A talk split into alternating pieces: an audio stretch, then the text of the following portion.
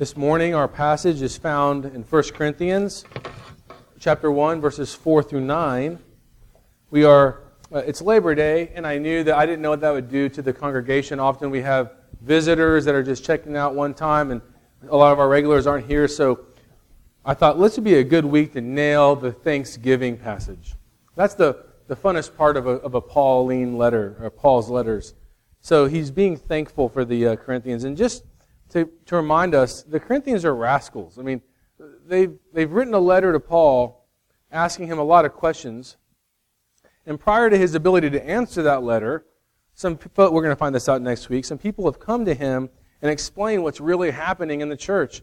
And so he's conflicted, and, and his answer has to deal with both the, the factions in the church while still trying to answer their questions. And one of their biggest concerns and questions is what do we do with spiritual gifts? We really want to be gifted. We really want to be powerful, be used. And so this is actually a pretty positive message. That's my hope anyway, because next week, man, it's going to go for the gut. So be ready for that. So this week's exciting. So if you'll hear the word of the Lord from 1 Corinthians chapter 1 verses 4 through 9. I give thanks to my God always for you because of the grace of God that was given you in Christ Jesus that in every way you were enriched in him in all speech and all knowledge, even as the testimony about Christ was confirmed among you, so that you are not lacking in any spiritual gift as you wait for the revealing of our Lord Jesus Christ, who will sustain you to the end, guiltless in the day of our Lord Jesus Christ. God is faithful, by whom you were called into the fellowship of his Son Jesus Christ our Lord. This is the word of the Lord. Father, we give you praise that you are the one that has called us, you are the one that has gifted us, and you are the one that will bring us home. Yet, so often our lives feel somewhat disjointed from that reality. And I pray this morning through this passage, through this time, through this entire worship service, we would commune with you. We would see your, the beauty of your grace and walk in your ways, Lord. In your name we pray. Amen. Okay, opening illustrations are always a little bit tricky, and I'm sitting there thinking, is this one going to work? You can tell me afterwards. Karate Kid, I've talked about it before, but not like this. Uh, that's an iconic movie from my childhood. Every kid, every little boy wants to be, especially someone that's not naturally strong and built, wants to be the guy that can win the girl and beat up the bully, right? That's what you want if you're a young boy. And, and Daniel wanted that, and he found out that the custodian could teach him, Mr. Miyagi, how to do karate. Remember? This is the original now, not the new one. So he goes over to Mr. Miyagi's house for lessons, and what happens? Does anyone remember? Because I'm struggling to remember all the details. Just kidding. Okay, remember, first thing he says is go wash all the cars. Wax on, wax off. Remember that? Anyone? Does everyone? Okay. Then the next thing was paintbrushes, right? Because I'm actually going to need help on the third thing. So he had to learn how to paint with the paint stroke, which came in handy at the very end. Remember the whole karate kick? Okay, what was the third one? Because I'm struggling to remember that. Does anyone have the third? Sand the floor. Thank you. Very good. That's how you learn karate. And so he, he did these disciplines, and he really wasn't sure why he was doing them. And then, of course, in Mr. Miyagi's brilliance, later when it was time to learn karate, he had this muscle memory. He had this ability and then he beat the bully up and, and wins the girl, and all is well until the sequel. So that is the Karate Kid. Well, what does that have to do with us? The Corinthians are told they long for these spiritual gifts. They long for these goals, these high and lofty gifts. And in our passage, Paul is saying, you're going to get these gifts. In fact, you've already got these gifts. And he's beginning to show them what they are. And I think what we do with gifts is we forget how they're going to come together for the final purpose. And so here's how that illustration is trying to work. If you just focus on the gift that God has given you, on the things you're good at by itself, apart from the actual intended purpose, they're going to be useless gifts. They're not going to do their intended purpose. But when you see the things God has given you as being applied to His purposes, you're going to end with more than the girl and more than beating up the bully. You're going to end with glorifying God you're going to end with longing to see him return. And so, what Paul is setting as the goal, the end goal, is fellowship in the day of Christ. And so the question for us is as you, as you think about your gifting, as you think about the gifts God has given you, do you see those as something that He is flowering in your life for His glory? Or do you see those things as things that you're trying to use for your own glory? That's the question I want you to be thinking about. And as we unpack that, we're going to look at where do these gifts come from? Uh, where do they get their power? And what are, their, what are they designed to do? The gifts. Now, part of the challenge of this sermon is, and, in this letter, is he will later unpack these in much more detail. But so we're not going to dive into giftedness, and we're not going to all take a spiritual gift survey this morning. But I want you just to have in mind that the spiritual gifts that we're referring to um, are things that they actually wanted. So remember, Corinth is a Roman colony, uh, really built on a, a, Greek old city, and it's still in the Greco-Roman world. And they, they highly valued wisdom and speech and oratory skills, right? That was their longing. And so, um, in fact, a, a, little bit later, in fact, at the end of this chapter and into the next chapter, Paul says things like, um, Where is the one who is wise? Where is the scribe? Where is the debater of this age? Has God not made foolish the wisdom of the world? So he's questioning their view of wisdom. Later on, he will say in chapter 2 And when I came to you, brothers, did not, I did not come proclaiming to you the testimony of God with lofty speech or wisdom. So he seems to be challenging these two words. But let's look at our passage. In verse 5, Paul is continuing the idea that God has given them grace, in verse 5, that in every way you were enriched in him in all speech and all knowledge. That's positive. In, in verse 7, so that you are not lacking in any spiritual gift. Is he playing a trick on them? Is he kind of setting them up to just, you know, sucker punch them later? And the answer is no. The answer is we are gifted people. God has poured out his gifts. And here's the nice, convenient truth. These are actually things you want. These gifts that you have are actually things you might even like. The problem we have is we often have taken Christ out of them. We begin to pursue our gifts rather than Christ. So let's, let's look at the gifts a little closer. I want to just give you a couple of scenarios on what I think we do with gifts. I think one thing we do with spiritual gifts is we have the mentality of um, sort of the superhero, right? Here's the superhero mentality of spiritual gifts. I woke up one day and I had x ray vision, or I have fire I can shoot from my hands, and it's a burden, but I'm going to go do good things with it, okay? sort of like one day I woke up with a spiritual gift of knowledge. I don't know where it came from. But that's not what's going on here, okay? The other extreme is um, a little bit more like kind of Narnia or, you know, any of these fantasy novels where they get like, you get a bow and arrow, but you don't know why. Or you get a little flask of drops, but you're not sure when to use them. And so we have, I think we have sort of these views of spiritual gifts. Like, I probably have something that at some, I'm seven foot two, I don't know why, and then one day you're like, holding up the doorpost and everyone's running under. And it's like, ah, it all makes sense. That's not what's going on here. What's happening in our passage is they wanted speech and knowledge. And Paul is actually beginning his letter by saying, God loves you. And God's actually meeting these desires. And he's actually given these gifts to you. So as I begin to look at this passage and think about it, I just want to make sure as we start off, this is impossible to do in one sermon. But my, I think one of the biggest mistakes Christianity makes in our time is we have separated the sacred from the secular, right? The secular is anything that's not religious, and the sacred is religious stuff, right? Um, so, for example, you're a great painter and you paint beautiful paintings, and, and they're really amazing, and people really like them. And someone walks up and says, That's great. But you know how you can make that spiritual? you could take a little plaque and write a scripture verse underneath every one of those paintings and paste it on, and that would make that a spiritual thing. And I want to say, no, actually, painting is spiritual. Everything we do is spiritual. There is no such thing, from the Bible's perspective, of anything from God that is completely sacred apart from spirituality other than just pure sin, right? Which is always a deviation of even good things. So, So when you think about gifting, I, I want, this passage seems to show us it's usually things you actually want. It's not some superpower that's a burden. It's not some jar of, of, of juice you're not sure when to use. It's things you actually notice about yourself that you're good at. Wow, How, what are your gifts? Uh, this is a really tough thing. I want you to, here's the running application that you're not going to actually be able to do in this setting, but at home.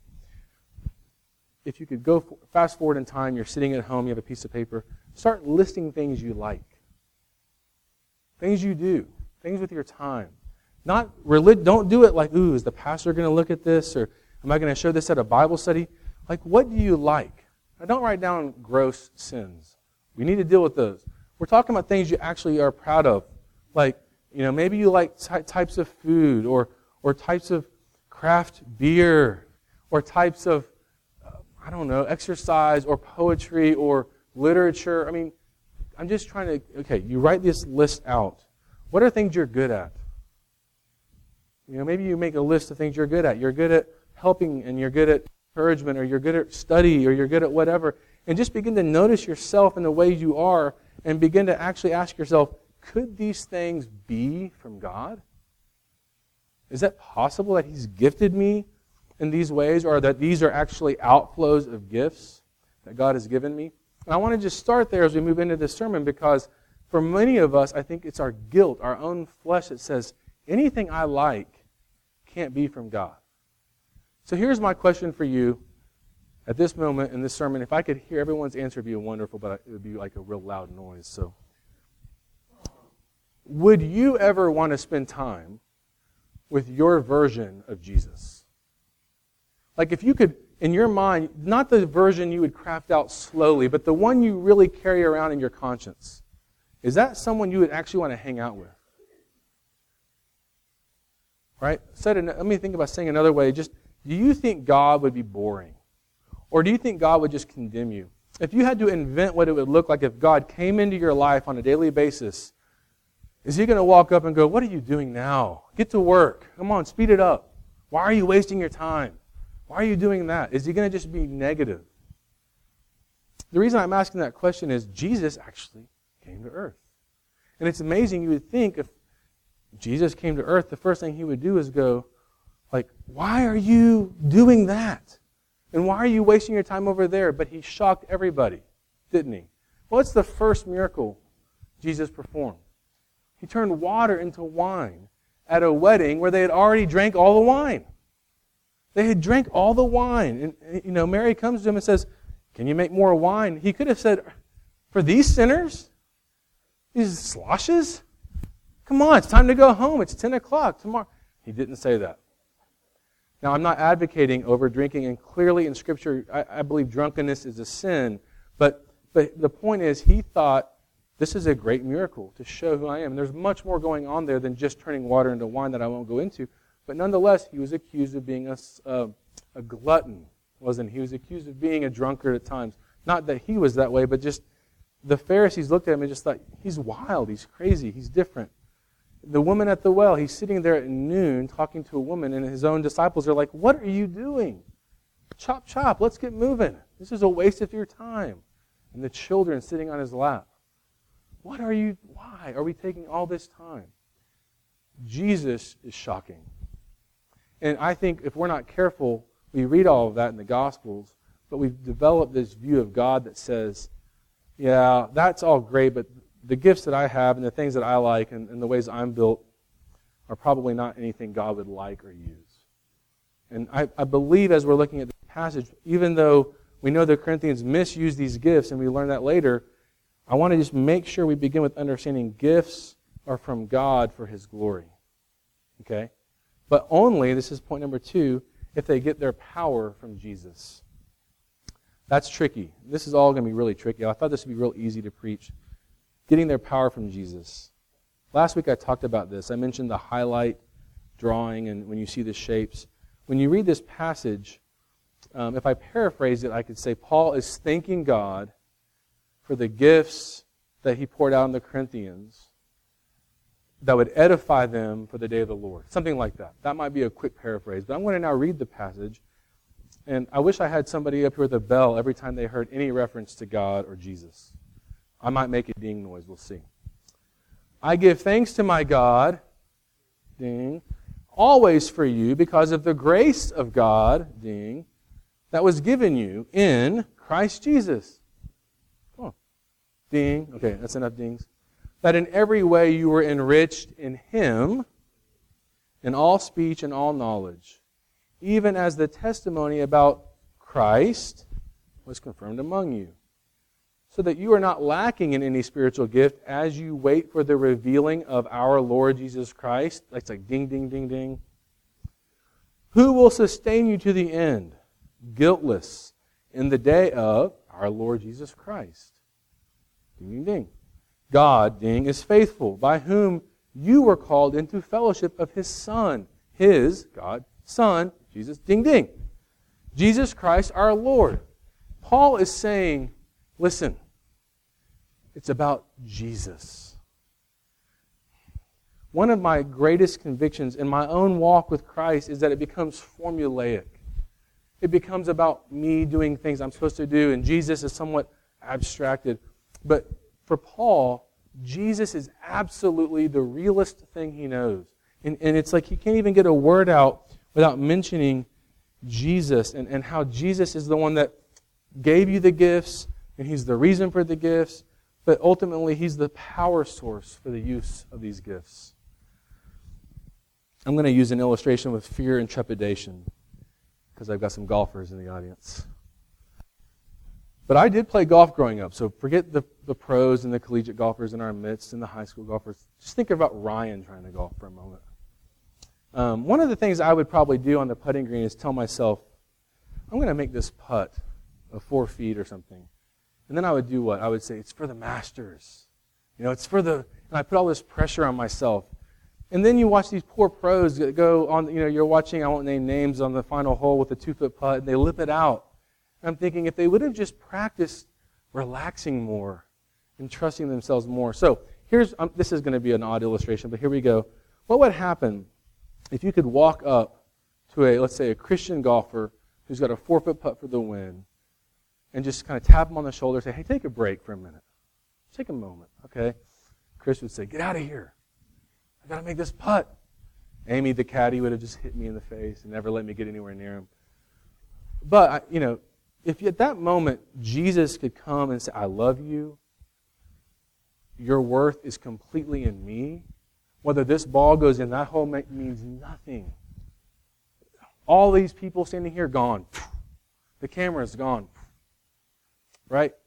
It's not about your pocketbook because I'm your inheritance. It's all gone. All I want you to do, Jesus is saying, is just enjoy the stroke. Enjoy the hole. Enjoy the sound of the ball dropping. Just, just do what you're designed to do. And I bet you that golfer would make that putt a lot more than with the fear and the pressure. Okay, how does that have to do with this? These two gifts, speech and wisdom, are missing something. These, these two gifts that Paul mentioned don't mention a verse that we, or a chapter in this in 1 Corinthians that we see later. So in chapter 12, he talks about spiritual gifts. In chapter 14, he talks about spiritual gifts. But he leaves out this point he makes in chapter 13. Now, I told Doug that song we opened with is like a wedding song. Did you all think so? How beautiful? You hear that at weddings? Well, chapter 13 is like the wedding scripture but it's a beautiful chapter. If I speak in the tongues of men and of angels, but have not love, I am a noisy gong or a clanging cymbal. And if I have prophetic powers and understand all mysteries and knowledge, okay, tongues, speech, and knowledge, right? But I have no, I have, and if I have all faith, so as, as to remove mountains, but have not love, I am nothing. So Paul is setting the stage for these gifts are only useful if they're couched in love, which is Christ. So the golfer illustration is simply this. It's not just golf. It's everything you watch on the Olympics. It's your everyday life. It's every time you try to talk to somebody or you try to do anything where you're motivating yourself with performance and, and, and how am I doing and you're wondering if you're going to make it and everything like that. All of that is you trying to carry out your gifting apart from God. But if, what would it look like to just rest in Jesus and live in Him as you carry out your daily life? That is what I think the power of Christ enabling our gifts looks like. Again, we could spend a lot of, t- a lot of time there. But I want to hit point three and then bring the two together. Not only is it that Christ empowers your gifting because you're doing it for Him and you're resting in Him, but the very point of the gifts that Paul talks about is they're aiming at Christ. They're aiming at Jesus. More specifically, they're aiming at his return. Look at verse 7 again. So that you are not lacking in any spiritual gift as you wait for the revealing of our Lord Jesus Christ, who will sustain you to the end, guiltless in the day of our Lord Jesus Christ. Here's the go back to that list you're going to make at home later. You're going to write this list of things you like. You're going to then turn everything into a gift. What's my gift? What are the gifts that I have in my life? Then, point two, you're going to go, how are those powered by Jesus? That's going to, that's going to sting, right? Because it's kind of like, I don't really do any of them for Jesus. It's time to repent. It's time to say, I'm doing everything in my life for me often, right? And then, even more so, how many of the things that we do on a daily basis are our goal of ushering Jesus in to, to earth, to, to long for his return? Everyone's heads are down. I love it. It's like, not me. This is really getting long. But it's true. Like, we really do say these things at church, and then we go about our lives as if Jesus is not real or he's never returning. We're just kind of hanging out on planet Earth and then one day it's going to be our time. Boom, we're dead. And then back to Jesus again, right? But the Bible, and for Paul, it's Jesus is actually coming into your midst right now. He is longing to come into your world today. And I think the reason we struggle with that is we don't see the daily life we have as being something God cares about. It's all spiritual, sacred, and secular. But if you begin to go, okay, He wants me to have a house, that's a load off. Because most of us are so guilty if we like our homes. Or he actually wants me to drive a vehicle. He actually wants me to study, to build, have a relationship, to develop a hobby, to exercise, to paint, to draw. He wants you to do life because he designed it that way, but he wants you to do it for his glory. And then point number three, what we're dealing with, and he wants you to do it longing for his arrival, wanting him to return. What would it look like if we began to utilize the gifts He gave us to bring beauty to the earth? Right? Isn't, I mean, not just in hospitals and, and evangelism, beautiful and critical things, but economics and, and, and in art and in science and in politics. Just name your discipline. We need Jesus to reign in those areas. I remember I've heard that Billy Graham, part of his success is that they send out, and I think we've experienced this in Oklahoma City recently, they send out pastors and people and teams for months and months to go around and get people ready for the crusade. Has anyone heard that? I'm probably butchering the process. But and this is not a knock on Billy Graham. And, this, and Whitefield had a similar, I mean, not quite like that, but he had a process too. But so Billy Graham comes in, and all this groundwork had been laid for the gospel. Isn't that what the saints we are? We're out there laying the groundwork for the return of Christ. See, Jesus made, when God, Jesus made earth, all things are by him and through him, he made it beautiful. He didn't make it with fluffy clouds and harpsichords. That's not where we're going. He made this planet for the things you like to reign here. And we are called to bring those things in and to make them better and, more, and to make him famous. I had a professor who once who said this and this is, I've said it before, and you may think that's really bad English. God don't make junk, and He don't junk what He made. In other words, He didn't make this gorgeous garden, then the fall happened. It's like, oh, forget all humanity, forget mountains and rivers. It's all trash. We'll have clouds and harpsichords and wings. That's not what He did. He's going to come back and remake a new heaven and a new earth. And guess what He's doing right now through you, the church? He's creating that right now. We need better art, better music, better computer programming. Everything you think of that's a gifting can be made better in Christ. Is that your passion? Is that what you feel like God's called you to do? Are you excited by that? The things that get you excited, He made those things. So we can do them in Him. So you have this long list of things, and you realize everything that I like children, cars, houses, occupation, areas of study, hobbies, etc. Jesus empowers me, right? We talked about point two, but in point three, and they're for his glory, but that will only work if your Jesus is not boring. If your Jesus is just saying, stop and have a quiet time. Stop what you're doing and just read your Bible only. You need to read your Bible. You need to worship. We all need to. But we do those things to equip us to go into our lives and carry out the gifting He's given us. We do it for His glory. So, I'm sure I've made a lot of mistakes this morning, so I'm going to make one final one and read a long quote. But it's really good. And I've read it about a dozen times, so many of you have heard it, and you'll know where we're going with this. C.S. Lewis says things better than anyone else can. So, what do you do if you're a pastor? You can paraphrase, you can act like it was your idea, or you can just read C.S. Lewis. That's what I'm going to do. This is the last page of Mere Christianity. So, if you read Mere Christianity, make sure you read the last page. Most books are done three quarters of the way through. Author's finished, not C.S. Lewis. Here's what he says. And he's talking, okay, I'm going to set it up. He's talking about the need to pursue all the things we're talking about as we pursue Christ. And his point is when you take your eyes off Christ and look at yourself, problems. Okay? But there must be a real giving up of the self. You must throw it away blindly, so to speak. Christ will indeed give you a real personality, but you must not go to him for the sake of that. As long as your own personality is what you are bothering about, you are not going to Him at all. The very first step is to try to forget about yourself altogether. Your real self, that is your new self, which is Christ, it's also yours, but it's Christ's, he says. It will not come as long as you are looking for it. It will come when you are looking for Him. Does that sound strange? The same principle holds, you know, for more everyday matters. Listen to these examples, they're perfect. Even in social life, you will never make a good impression on other people until you stop thinking about what sort of impression you are making.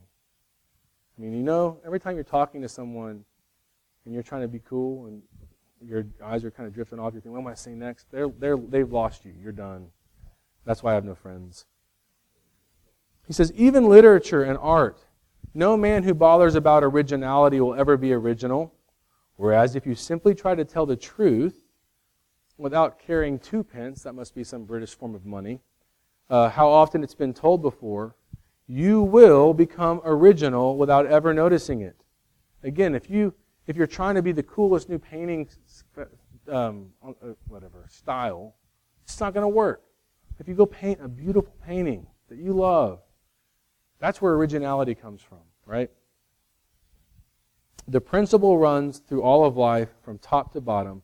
Give up yourself, and you will find your real self. Lose your life, and you will save it. Submit to death, death of your ambitions and favorite wishes every day, and death of your whole body in the end. Submit with every fiber of your being, and you will find eternal life. Keep back nothing. Nothing that you have not given away will ever be really yours. Nothing in you that has not died will ever be raised from the dead. Look for yourself, and you will find in the long run only hatred. So if you're just living for yourself, looking at yourself, you'll find in the long run hatred. Sorry, where am I? Loneliness, despair, rage, ruin, and decay. Last sentence. But look for Christ and you will find him, and with him, everything else thrown in. Wow. That could have been the whole sermon, just reading that last page. Are you looking for Christ, and are you willing to empty yourself with the use of your gifts, with the use of your whole life? If so, you will flourish. C.S. Lewis is a pretty good example of a guy that flourished, right? But if you don't do that, if you hold on to the things that you love and you use them for yourself and your gifts that God has given you are for you only, they're just going to be like sand slipping through the fingers. And in the end, you'll have decay and ruin. So let us look to Christ. Let us serve Him. Let us be encouraged that He is the giver of good things. But the way up to Christ is through death. That is, dying to our own passions, our own desires, our own needs apart from Him. Let's pray. Jesus, teach us to believe you are good. Forgive us for deforming you in our minds and our flesh. Teach us to come back to your word over and over, to sing your praises.